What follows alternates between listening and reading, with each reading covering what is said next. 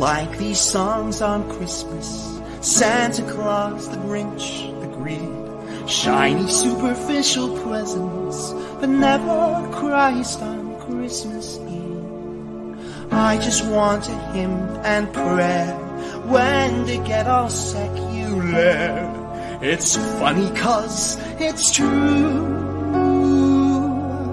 All the songs on Christmas are by Jews. Rocking around the Christmas tree, what a happy little tune. It's catchy and chic, but lacks the mystique. See, it's written by a Jew royalties.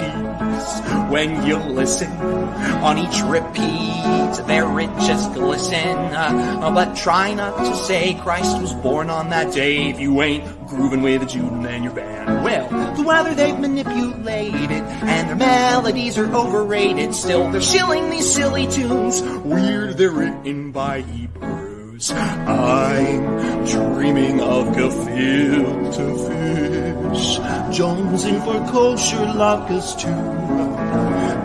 Your streaming be dreary and trite, and may all your movies replace the white. So Rudolph, the obvious allegory, his composer's nose was so enormous. But if you ever notice more, the ADL will make you wish you weren't born. It's the most lucrative time of the year. It's okay, keep on spending your wages, aplenty inflation, no fear. It's the most profitable time of the year. Silver sales, silver sales. Christ kicked us out of the temple. Still we scheme peddling. Soon we'll consume Christmas Day. Have a hollow, shallow Christmas. Even this one's by a Jew. I guess Hanukkah's not good enough, so we're coming for Jesus. That's a riot. That's a riot. it's a good one, isn't it? Oh, it's terrific. I uh, yeah, I was. Had you I heard was, that one before? No, that's the first time I've heard it. That guy's brilliant, whoever he is. It was a brilliant parody of He's what's brilliant. true. He's called the, the Foundering is the name. The Foundering. You can get them on Telegram.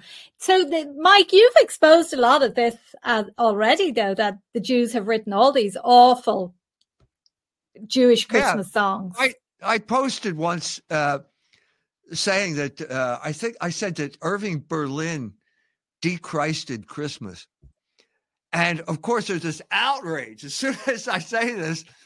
And one of the most outraged guys of all was the uh, the, the fat guy from Seattle, Mark Shea. And he started ranting about how I was only an anti Semite would say something like that. And then, of course, one of my friends posted, actually, it's Philip Roth said that. It's a direct quote from Philip Roth, the author of Portnoy's Complaint. So this is proof that Philip Roth was an anti Semite. Anyway, dead silence after that. Complete silence after that, after he got caught with his pants down. Uh, but that's like typical of the reaction. Typical of the reaction. It's okay when they say it, uh, but you're an anti Semite if you say it. Anyway, that was a br- absolutely brilliant parody. It was brilliant. All of those songs. yeah, it goes on for a bit longer. Yeah, all, all of them and they're so like they're all about making people stupid making making people stressed i mean if i'm ever if i'm in a shop like it started in october really but i will always give out to them if they're and i always say to them could you not play some traditional actual catholic carols? What's the problem there? But they look as you, at you as if you've two heads. Yeah. My my my friends John and Sharon Knowles uh, just brought out a CD of uh, traditional Celtic uh, Christmas tunes. It's a beautiful thing, and it's prob they would probably uh, offer it for sale if people are interested in traditional Celtic music. She's she's from Scotland. He's an American. Uh, they play Irish music. I played Irish music with him in my uh, sort of humble way. Uh, but uh, it's a beautiful, a beautiful CD. I wish I could had the information right now, but I can get it to you. I'll post the information. we'll look out for it it's knowles k-n-o-w-e-l o-w-l-e-s is it is that their name Yes, yes, yes. John and Sharon, they Yeah. do a great job. She's a, uh, John plays the fiddle, Sharon plays the harp. Uh, one of the best harp players I've ever heard in my life. I mean, I'm just amazed at what she can get out of that instrument. Anyway, so it's out there. It's just in you know private companies, but the uh, the uh, shopping uh, malls are still droning on. They start uh, after Thanksgiving. They start now before Thanksgiving, so you're sick of all these uh, Tin Pan Alley Jewish songs by the time you reach Advent. Uh, but anyway, it's true. It's true. Every single song was written by a Jew. Everything song we associate with Christmas, because they control the music industry in New York City and it was a time when they made money. And I'm just starting to realize I, I, I think I've told you that I became a Jew and I didn't even know it. Uh, and it was around this time when I, I used to call it my apostasy, but it was the time when I was living, working with Jews. I was working for Jews. I was in trying to get into the art world in, in Philadelphia. They controlled it and so on and so forth. But one of the things I realized before that time was the role that department stores played in the celebration of Christmas. I mean, it, it does it doesn't exist anymore because department stores are all an obsolete form of retail technology. But I'm old enough to remember like the 1950s as a child and the entire floor of a big department store, a big building in downtown Philadelphia was nothing but toys. And and the, the season began in New York when Santa Claus would climb up a fire truck ladder into the window at Gimbels. I think it was Gimbels. I don't think it was Macy's. It was Gimbels. There was a Gimbels in Philadelphia. I think he even did that in Philadelphia as well. And everything was completely ruled. That was determined. That was more important than anything that I remember. Going to mass, I have a vague memory of that, but I have very definite memories about department stores. Uh, and the music that was played at department stores was the type of thing that that, that, that guy just parodied.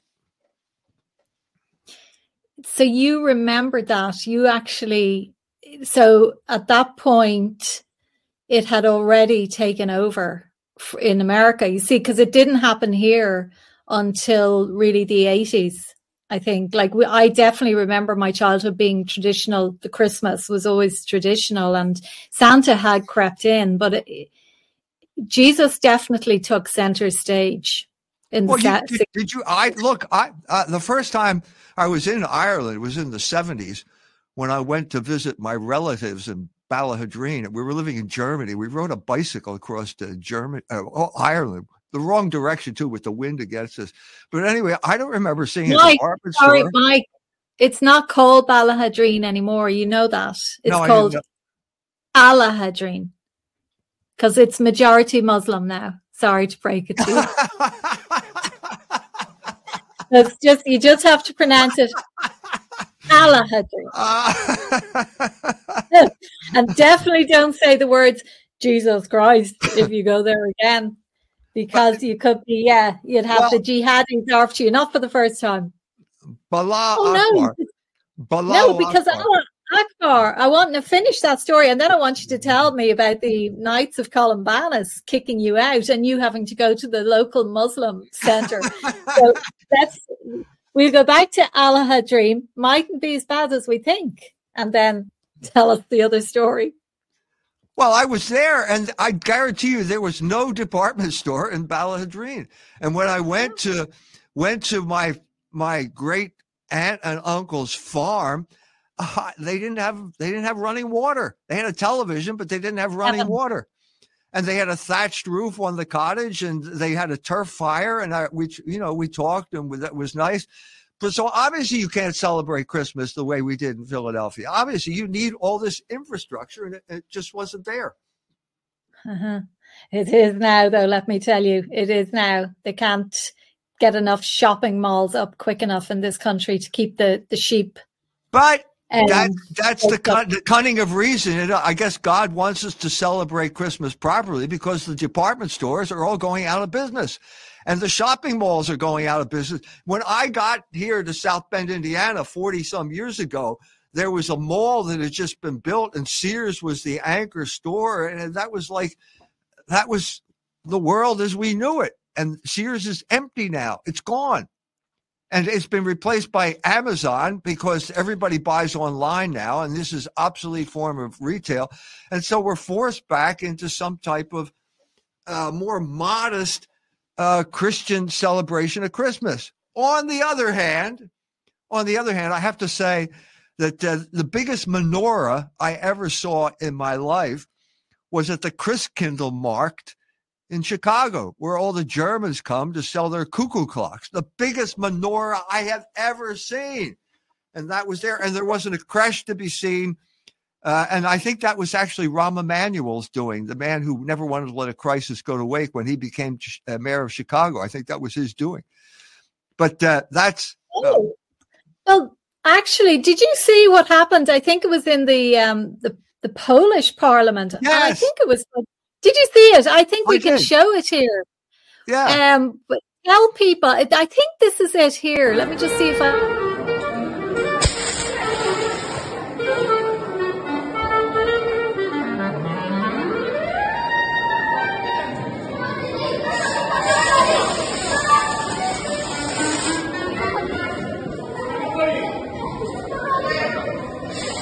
Panie pośle, co pan robi? Panie pośle, co pan robi?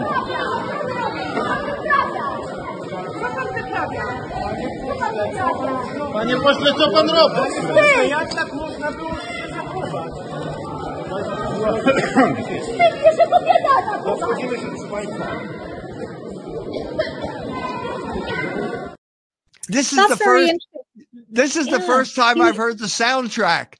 I've I watched it a, a, number of times. I hadn't heard this. Do you know what they're playing in the background? They're playing Bei Mir Bist Du Schön, the classic klezmer. So they're playing klezmer music here. and Pon this, Pan Braun shows up with his fire extinguisher. I got an email yeah, and today. He's, can you understand what he's saying? He's saying like that Han, uh, Hanukkah candle is satanic and it has to be put out. I don't know. Was it? Yeah. Is it a false flag? Is it like? Is he working? Is he sort of an agent? No, no, I think this. I think this guy is the real deal. By the way, I just got.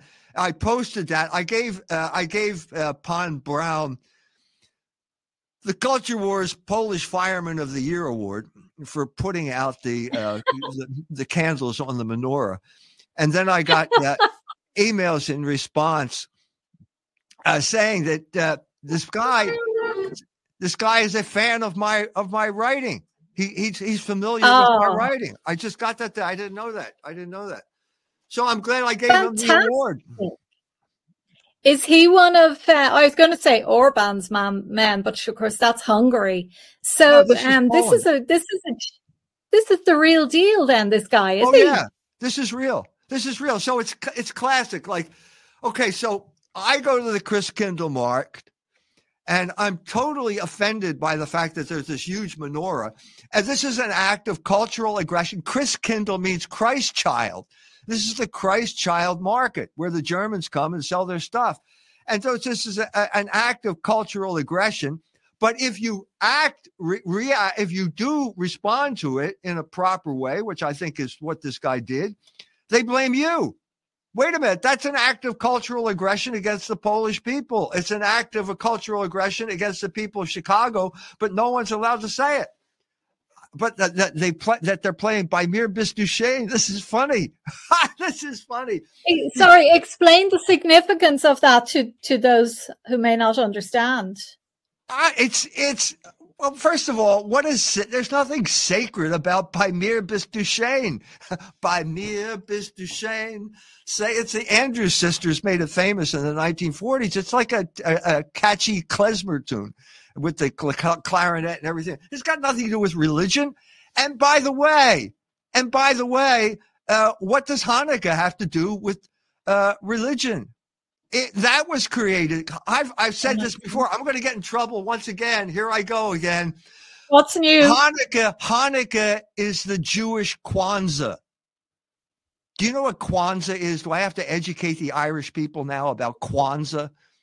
Go for it. Okay, Kwanzaa was created in this is for black people.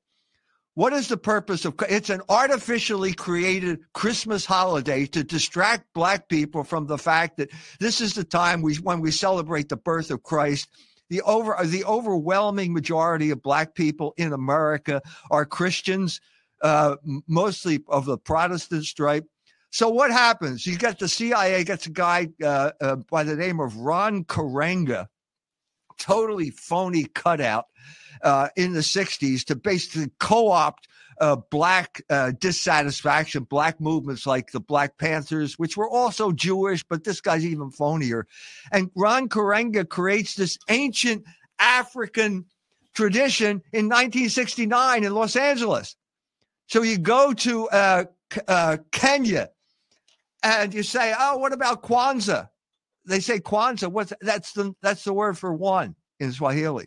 They never heard of it. And they got all these people believing that it's somehow some type of African thing. Well, okay, Kwanzaa is Hanukkah for black people. What, what do I mean by that? It's a way to distract black people from the fact that they're Christian and they should be celebrating the birth of Jesus Christ at this point. So, what's Hanukkah then? Hanukkah is Kwanzaa for Jews.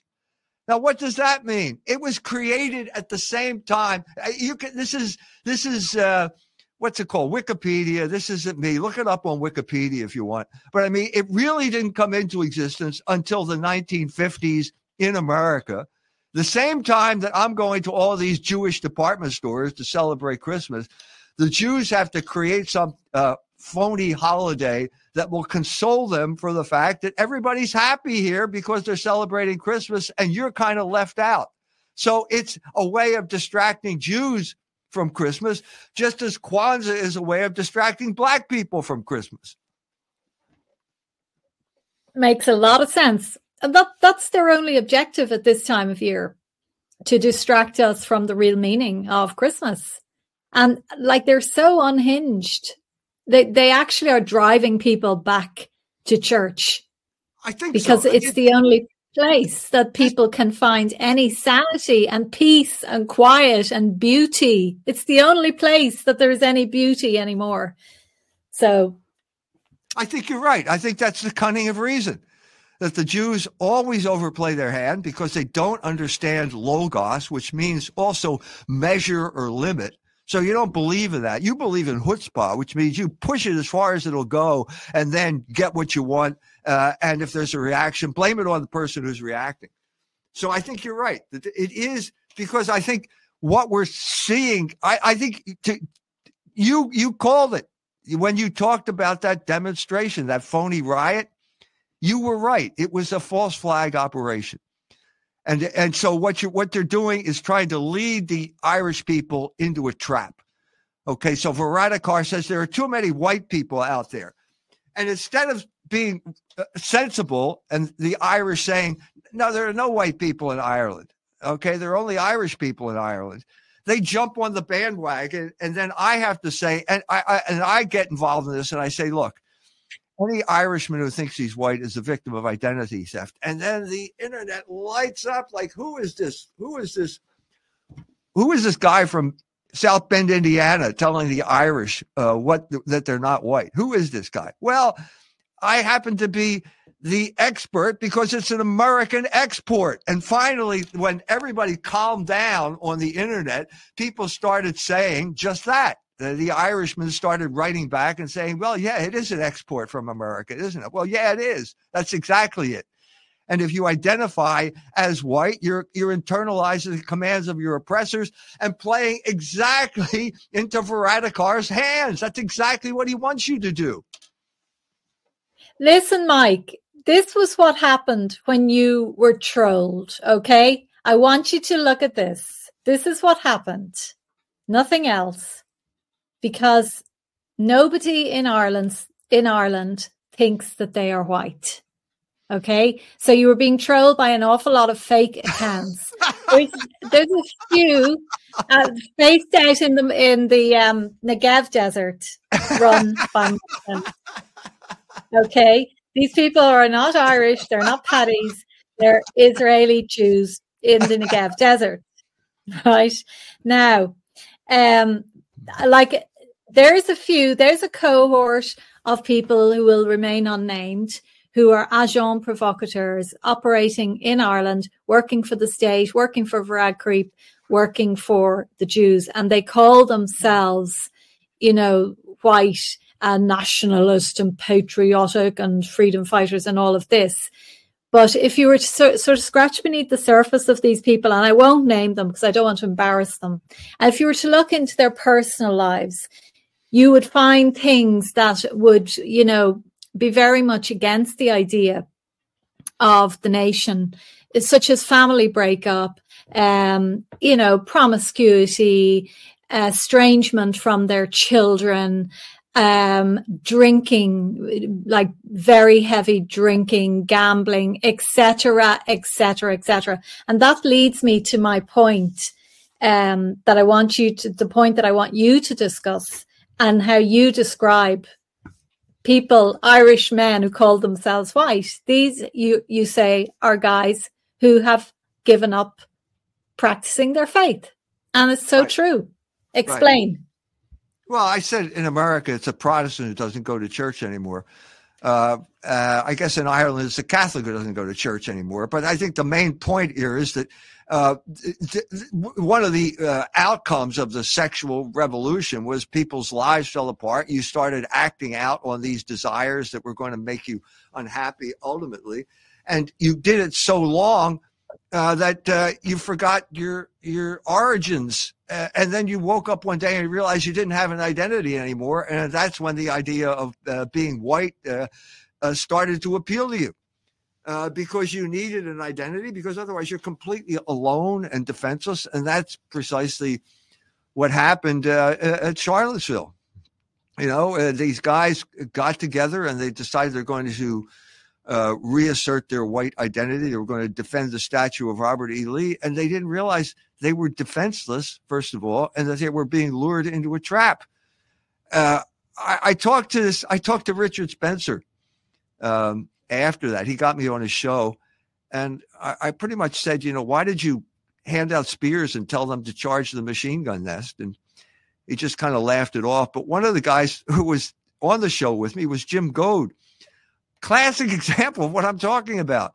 I mean, he was he was so into uh, sexual liberation. He went to Temple. He was at Temple, I think, right around the same time I was in Philadelphia. Don't know much about his background, uh, but in general, you're a Protestant, a Catholic, or a Jew in Philadelphia, and I suspect I don't know what it is. I, I, if he told me, I've forgotten. But he embarked upon that, and he got so serious about uh, being part of the sexual liberation thing that he ended up in jail uh, as a result. He spent time in prison, I think, for uh, some type of assault or other. But anyway, it's a classic example of what I'm talking about. By the way, some uh, he he wants to talk to me again, so I'll be happy to talk to him. He wanted to have a debate about being white. I I, I prefer a friendly discussion about this whole thing. But if we do have this uh, discussion, I'm going to bring it up again, and we'll go into details. So you know, tell me tell me more Jim, tell me more about this transition you had because I know you weren't born that way. And tell me, I was at Temple. I ran at the same time you were. So let's talk about, let's compare our histories and see how you ended up on one end of the, the knife and I, or one end of the spectrum and I ended up on the other. there you go. But I mean, th- this whole, like, I really want to drive home this point, though, Michael, about you know, why we should not use the term white, because in doing so, we are giving away our national identity, which is Irish and Catholic. Right. And it's exactly, it's a Jewish narrative that they have set up to keep the divisions between the races, the blacks and the whites, and to ensure that their plan to get rid of nations, to get rid of the European continental nations, Ireland, UK, so they'll have their glo- globalist world where there are no borders. It's being used to create that dystopia. So every time you call yourself white, you are bringing about the one world order, the one world government, the borderless world that they're trying to create. That's what they love. And right. that's why I say these people like, I'm not going to name them because if I do, I'm not going to, but you know who they are. these people who are pushing this in Ireland are working for the Jews, in my opinion. Well, once once you become white, once you use that term, the Jew disappears. And once the Jew disappears, then he's really happy because he always loves working from behind the scenes. You know what I mean? It's always something uh, that uh, if if you don't know who you are and you can't identify the enemy, you will lose every battle. That's what Sun Tzu said. He was Chinese, so he wasn't white. He said it a long time ago, and it's true. So what you have now is a combination of both of those things. Now you got a, a, a, a Irishmen or you got Americans who don't know who they are, and so they think they're white. Uh, okay, so that means it's an admission you don't know who you are as soon as you say that. And then because they're white, because they accept that determination, well, the Jew is invisible. The Jew is white, isn't he? Like if he wants to be. I mean, there are Jews now who say they're not white, but uh, that's up to them. You have no basis. This is a category of the mind that got imposed for political purposes in Virginia in the 17th century to divide the tobacco pickers, the per- people working on the tobacco plantations, to divide the Irish slaves from the African slaves, and that's that's what it's been ever since. So if you're if you're but saying, it's never if, had it's a, sorry sorry continue, Mike. If if you say you're white, what right do you have to stay in Ireland? What what right do you have if you're white? You have no right. You just gave up your identity. If you say you're Irish, well, then it kind of makes sense that I belong to in Ireland and I should have a right to defend my country because I'm Irish. If you say you're white, well, then hey, what? So what? Who cares? It's the same thing in America. Okay, you can say you're white and you will be defenseless, even in America.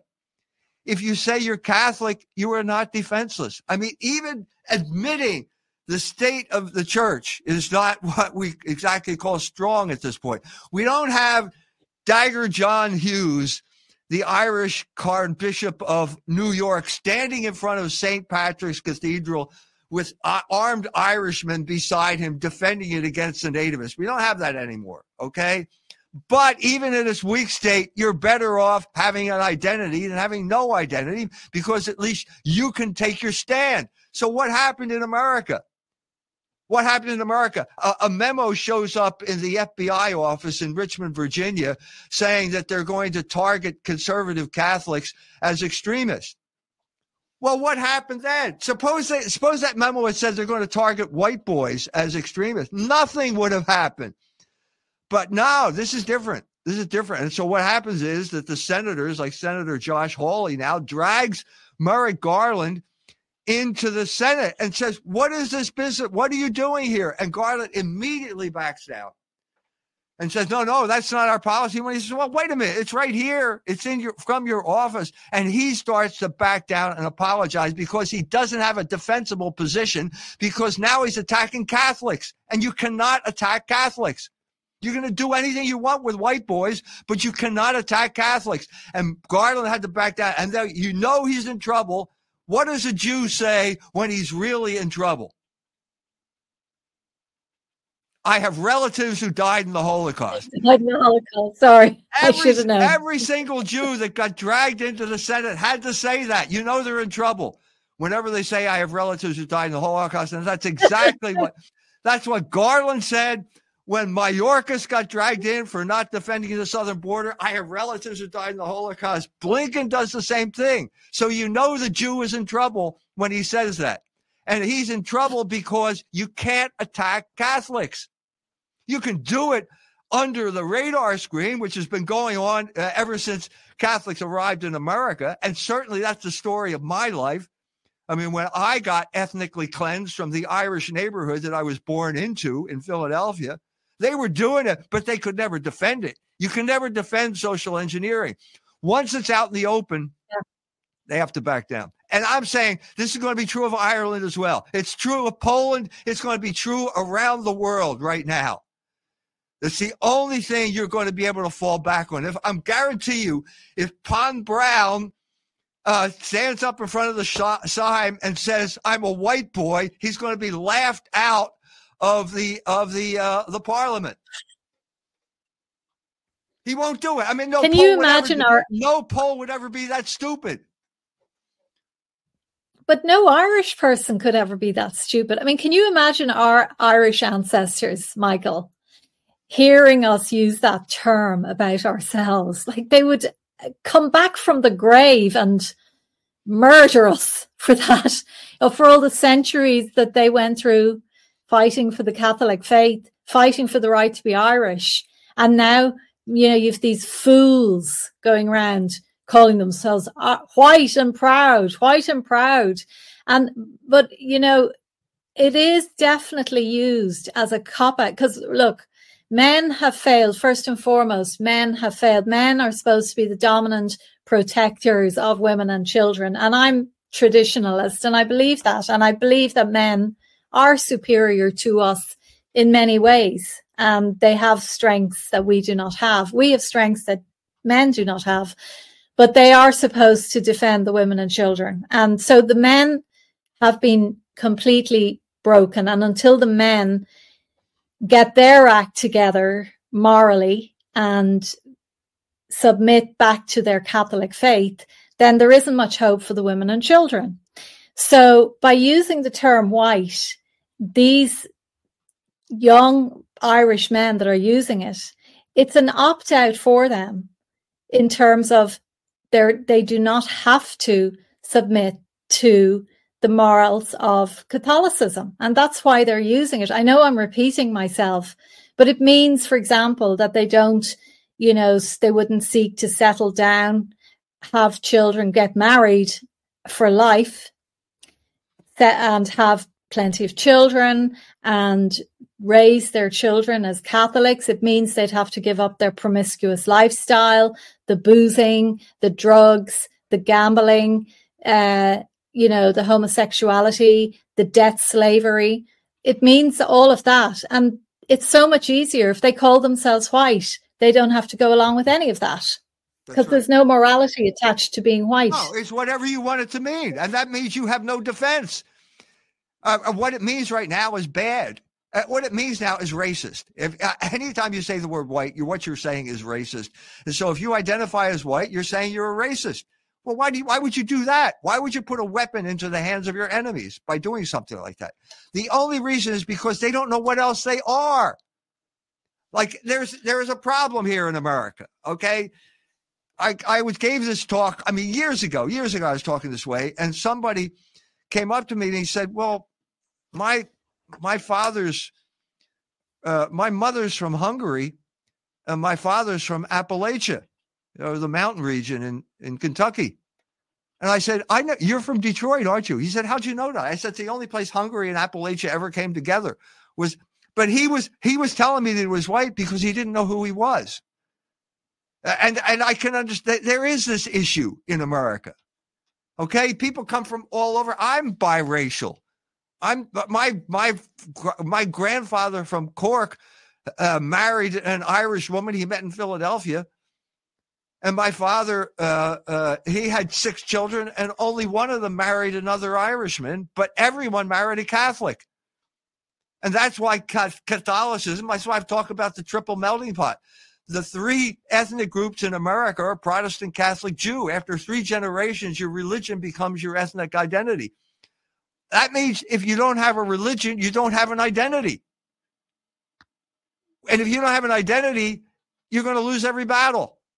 And that's the crisis right now with this younger generation. That like they're coming to me and they're talking to me, you know, about this struggle of being a 20 year old and being raised by a cell phone in a world that's completely crazy and how do how do you get out of this and they got people now are telling them to lift weights okay great i, I there's nothing wrong with lifting weights uh, but it's not enough and there are some people who could uh, like I don't want to mention names either, but you can be a pimp and lift weights and you're going to be a role model for young people. That's a bad idea. Okay. And now there are people coming around. They're saying they're Christian. Well, that's good. You're heading in the right direction because now you're heading towards some type of identity because there is a content to Christ, to certainly content to Catholicism. There's more of a content to Protestantism than there is to white. Okay. It's not as good as Catholicism, but there is a content there, and that is a, a bona fide group of people in America. Okay. But the Catholics do have an identity, and we had an identity when we were growing up, even in Philadelphia. We had that identity. We knew somehow that who, where we belong. We went to separate schools. We didn't go to Protestant schools. We didn't go to public schools, which in many areas were largely Jewish around that time. We had that identity, and then we lost.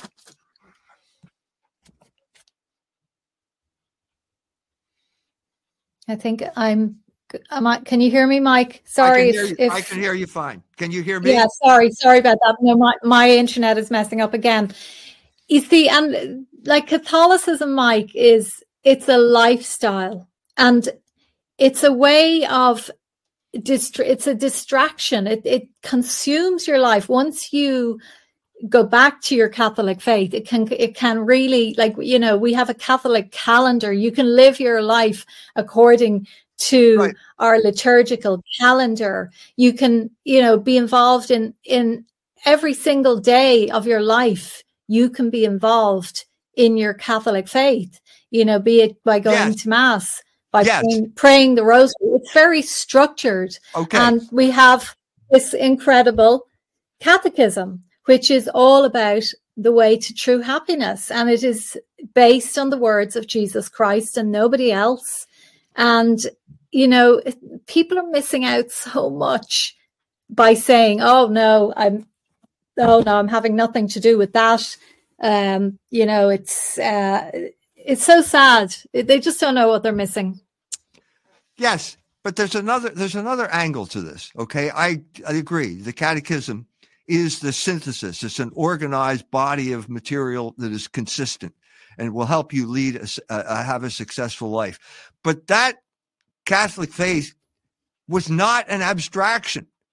It did not exist off in some platonic realm of pure form. It was enculturated all throughout Europe.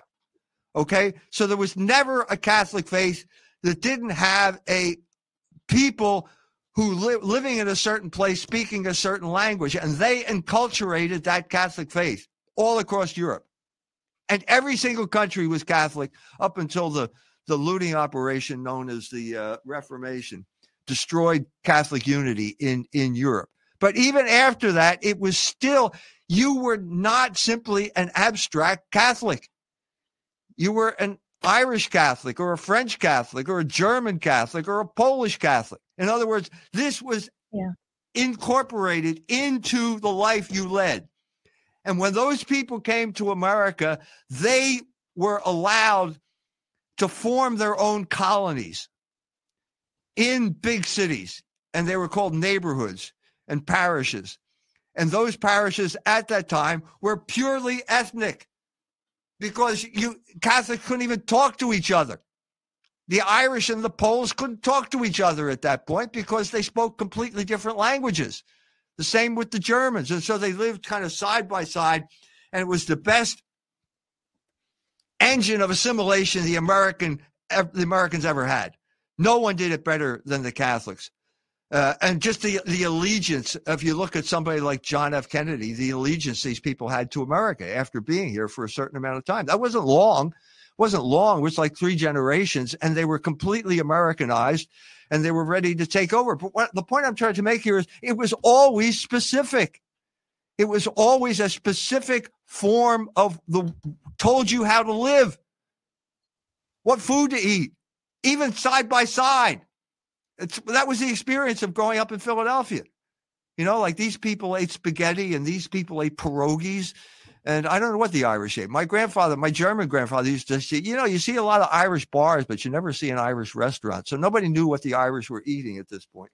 But they ate mm-hmm. something and they all had they all had their, you know, separate cultures. And that's when they knew who they were. And the high point of that was kind of the 1930s when they had the the unity and the coherence that allowed them to uh, uh, uh, the beginnings of political power, and that's when they stood up to the Jews and and put the code on Hollywood.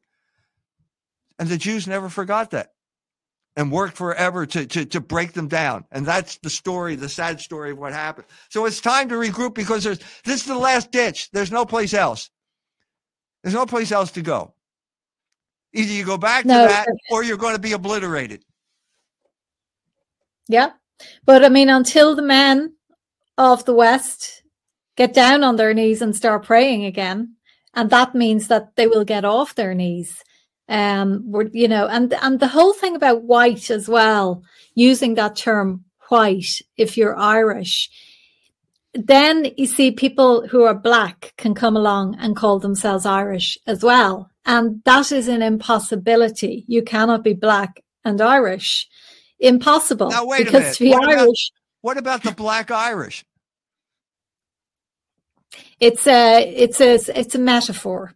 It's a metaphor. Those were No, there were only ever They were the two. people that washed up after the Spanish Armada on the on the west coast. After Oh those, yeah. their ships went down, all the Spaniards that got washed up, and then they uh, uh, added their genes to the uh, Irish gene pool. But anyway, I'm sorry, I didn't want to interrupt you. Go ahead. Well, they may have brown eyes like myself, Hazel, actually, but um, no, we know we know what Irish blood is, and you know we do have blow-ins, Vikings and Normans. Yes, they are here, and they know that they are not fully, you know, green-blooded people, but we accepted them. But and they became more Irish than the Irish themselves, but they're Europeans. But you know, you have to draw the line when Indians start calling themselves Irish, as our uh, Taoiseach does. He's not our Taoiseach. But um, just getting back to what you were saying about this struggle that young men have, and I put up a video earlier about the Jewish um, control of pornography and how they brought pornography into the world. Let me just I'm sorry now to to bring this up, but Mike, you're very very strong on this issue, especially when it comes to helping young men. So let me see. Actually, I don't know is that, but there was one comment on this video which is a bit seedy, but I do want to read it out because it sort of epitomizes in some ways the thought structure that people, young men have around the use of pornography. So if we can play this very short clip first, and it's only one minute, and then I'll just read out that comment and get your views on it, Mike. And it, it is a little bit uh, distasteful, but I do want you to to answer it if possible. towards the porn industry because it's like kind of the seedier cousin of the Hollywood industry, which had already been controlled by the dudes. Um, and basically, they pretty much just took it over. The godfather of the modern day porn industry, his name is Ruben Sturman, um, who was actually an Orthodox Jew. He owned over 200 bookstores all around the country. He's actually my godfather. What the Jews did pretty much was they revolutionized the adult industry and made it their own. Um, so there was no space for anti-Semitism, and they basically controlled everything. But back in the 80s, the only way you could get pornography was to go through someone like Ruben Sturman, and he controlled, you know, all of his stores and all the stores that um, that he didn't own. They had actually had to pay him a tax um, to carry his product. Ruben Sturman actually eventually he died in prison, um, not from. They tried to get him for obscenity back in the 80s, which was a big thing. Um, and uh, it actually still is. There is an obscenity arrest today. Um, but uh, he eventually died in, in prison because of tax evasion because he didn't want to pay taxes. Back in the 70s, the majority of the male porn performers were Jews. Sorry now to uh, subject you to that, but this was the comment. Um, Mike, have you any thoughts on that little clip? Yeah, sure. I got this is this is when I started uh, leaving the circle of uh, people who were fit for polite company. I was scheduled to give a talk to a I think it was called Crossroads or something, some type of ecumenical group, and that's when the first article came out that eventually became uh, the Jewish Revolutionary Spirit, and it was about Jews and pornography. And all I did was quote other Jews the same way what this guy is doing. You know, it's been Jewish from the beginning. Okay? Okay, you're going to talk about Ruben Sturman and the film clips in the 1970s. Let's go to today. Let's go to right now. Who owns Pornhub? The biggest. That was the biggest may still be the biggest, but it certainly was the biggest distributor of pornography on the internet throughout the world. And uh, not only does a Jew by the name of Solomon Friedman own it, he's a rabbi. Now, why is a rabbi, like a, a man of God, is that what he, a man of God? Why does a man of God own the biggest uh, porn outlet in the world? Well, because he's a Jew. And because Jews know that pornography is one of the most effective weapons they have in cultural warfare because it completely obliterates your mind and makes you a docile slave to whatever they propose. That's what they know. I said this, I wrote the book 2003 Libido Dominandi, Sexual Liberation and Political Control. I wrote the book explaining that. Okay. One year after I wrote the book, the Israelis show up in Ramallah, take over the TV stations, and broadcast pornography to the Palestinians. And I said, is that because they, uh, uh, Americans think pornography is freedom because they've been told by some Jew that that's the case? That's what Solomon Friedman's saying. Well, does that mean the Israelis wanted to bring freedom to the Palestinians? No, it's warfare. And I said that back then. I, that's the speech. I've given that speech all over the world. And it's not in Libido Dominandi. We're bringing out a second edition. Okay. So it will be in the second edition, but it wasn't in the first edition because I predicted it and they did it. They did exactly what I said after the fact. So if you don't know that, uh, you should, because that is just that thought alone. Just saying sexual liberation is a form of control had an incredible effect in 2019 among a group of young people who had been raised by looking at pornography on their cell phones. Suddenly, some of them just stopped watching it because I said that. And they realized that it was a form of control and they didn't want to be controlled anymore. Some have to struggle because it's a vicious habit. Okay but that's when the word came out and I had to suffer at the beginning. I was I was expelled from polite company. I was expelled from the synagogue of conservatism. But it's true. And everything that has happened since that time has vindicated my position. Absolutely. And the, this comment, um, Mike, that is under my what is going on here? Um, sorry now about this. Something very odd. Always, always, always with my stream. There we are. Okay. Um, this comment most men are in a bad place right now. Not all porn users are perverts. Most are men who have no intimacy in their lives there is a natural sex drive. There's nothing dirty about needing normal intimacy. And I would argue that a great many of them are trying to achieve marriage. The marketplace for potential partners is becoming more and more like pulling a plow in the desert. Young people don't even want to get married, have children, or any commitments for that matter.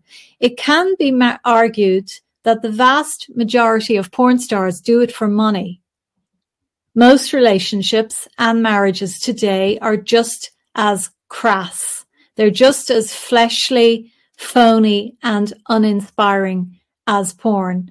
I don't blame a young man for, uh, I won't use the word beginning with M, self abuse, we will call it, self sexual abuse, to straight monogamous sex on video Many, probably most of these young men will never find a serious partner. So basically, Mike, the thrust of what this person, I don't know, is it a Jew, is saying that they can find intimacy in pornography, which is the exploitation of women, the reduction of women to a, a sex toy. It's the most disgusting sexual activity that you, it's not sex sex is about procreation. It's it's it's look, you can explain it better than me, Mike. This sort of thing really makes me sad, though.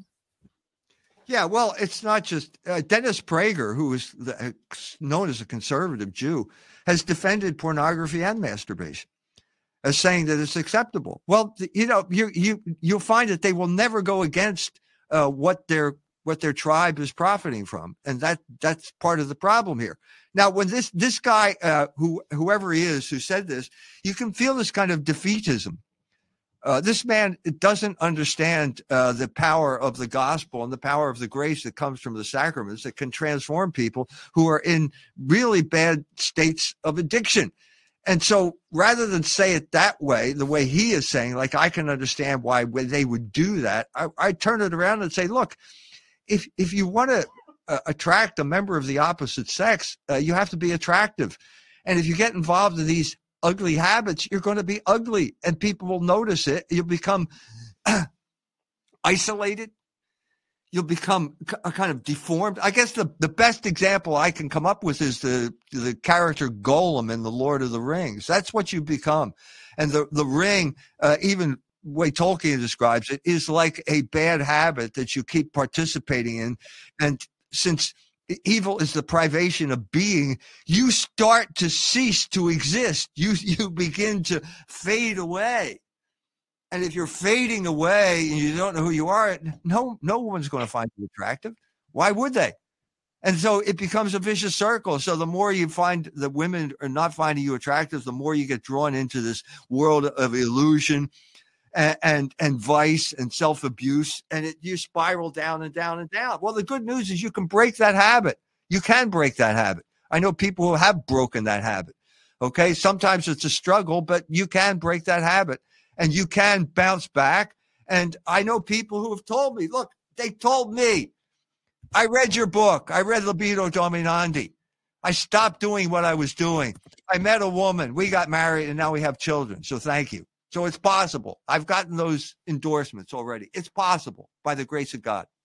And and I would say also, like coming maybe at it from a more feminine perspective, um, to try and help young men who are suffering. Because I really think most, I mean, 99.9% of women, I would say, want nothing, no hand, act, or part in this, but they maybe would feel under pressure to take part on, in it because of their husbands or their boyfriends. Um, so I think it is a male problem. Now, maybe I'm naive and maybe I don't understand the, the young women of today. But the thing about going back to your Catholic faith is, and why I say it is a fantastic distraction from these awful vices that are all around young men today. You know, have have a statue of Our Lady in your bedroom or our Lord. Have our Lord on the crucifix. If you are struck down with this addiction, and that's what it is, it's a vile, perverted addiction, then the only way you can get out of it is some sort of a demonic possession. When you have, especially Our Lady, I find, because Our Lady is the ultimate woman that every man should um, be besotted with. She's the perfect, pure virgin who deserves absolute and total respect and love and worship. And so I find even just having maybe a picture, something like that of the Madonna and child or, or crucifix, I think that that is something that could help men because as I said in my reply to that guy, you know, it is perverted what you're involved in. And God sees everything. God sees everything. And instead of trying to pleasure yourself in a sadistic, perverted way, think about the agony of Jesus on the cross whenever you're trying to satisfy your own passions and control them, control them and think of his suffering for you.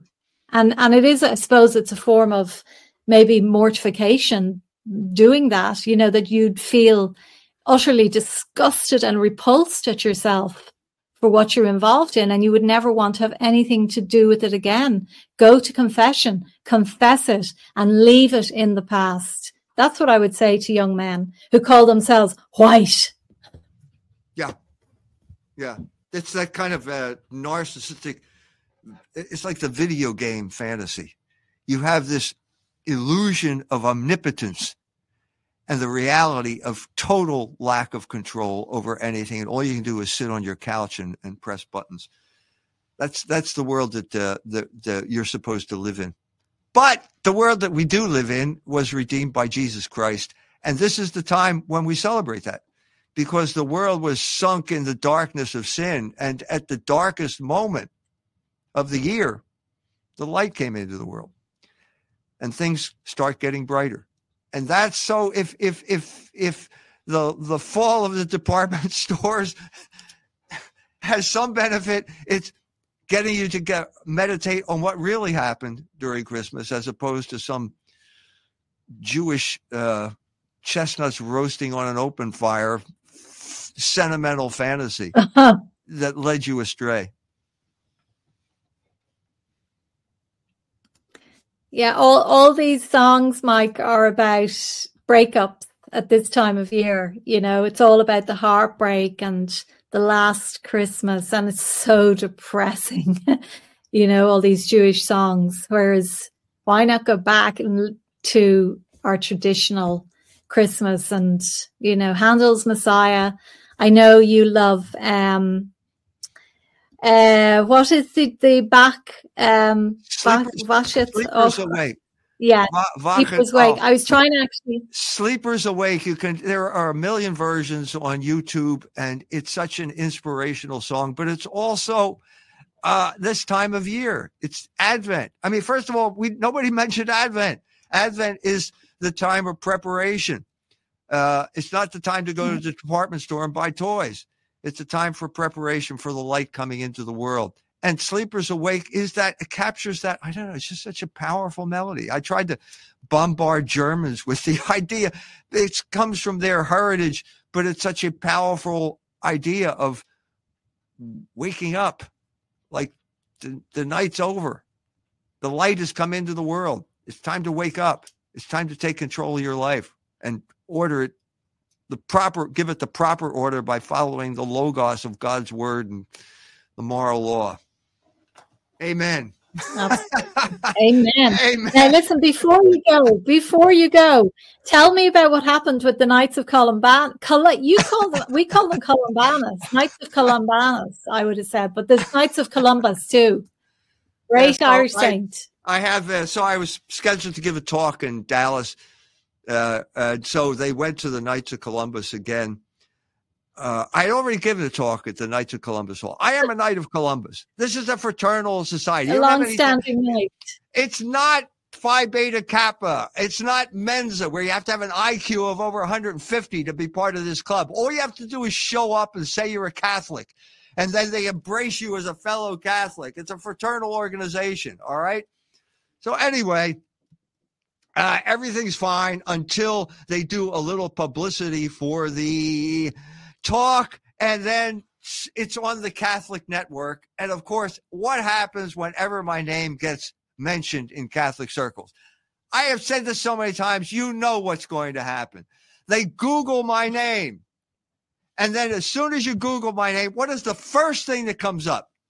It is the ADL attack on me. So what does this mean? It means that the ADL is now now determines whether you are a Catholic in good standing. This is bishops do it, priests do it, Knights of Columbus do it. So as soon as they Google my name, uh, they cancel a written contract. Wait a minute. This is the rule of law. This is not just fraternal organ. You signed a contract. Joe, Joe Sanchez is the Grand Knight down there. I hope he hears this. Okay. So my friend calls him up and says, Wait a minute, Joe, you just broke a contract. He says, I'm not going to debate with you. Oh. Brother Knight, wait a minute, talk to me, will you, Brother Knight? We're brothers, right? No, we're not. So okay, they cancel the contract. This is contempt for the rule of law. These are these great Catholics. They don't even they don't even hold the secular law in any type of respect.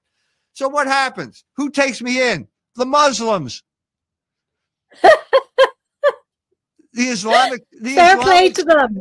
Islamic Center of Irving Allahu Akbar. The Muslims took me in. Allah Akbar. So I show up there. Absolutely. so I show up and there are Muslims in the audience. Okay. This is the this is God's hand in this thing. Okay. this is Definitely, exactly what happened at the time of the gospel. The chosen people rejected Jesus Christ, so he turned to the people, to the Gentiles. Well, my brother knights rejected me, so I turned to the Muslims and they take me in and I give my talk and uh, everybody liked it. and the Muslim come up to me afterwards and says to me, if you're here in town again, we'd be happy to host your talk the next time. So, Allahu Akbar. That's all I have to say. what more could you say? There is nothing more to say. Fantastic. What a story. The Knights mm-hmm. of Columbanus should hang their heads in shame. it just how how far they have fallen, how far they have fallen. Yeah. Well, Mike, the book is going great, the latest Holocaust narrative, and I'm making my way through it. It's just such a great read, and I know it's doing so well. You you're having to do your second. Have you done a second? Not yet, not yet. But already? we're heading we're heading toward that. We're going to have to do a second run pretty soon. Excellent stuff. Great. Okay, everyone knows where to get it. Fidelitypress.org or culturewars.com. And please subscribe to Culture Wars. You've got some great articles there this month. Saul Alinsky, and also I'd be very interested to read that about Calvin. Was he a homosexual? Really an incredible story, an incredible story. You'll, you're, uh, I, I, that's all I want to say. Read the article. read the article. Okay, okay.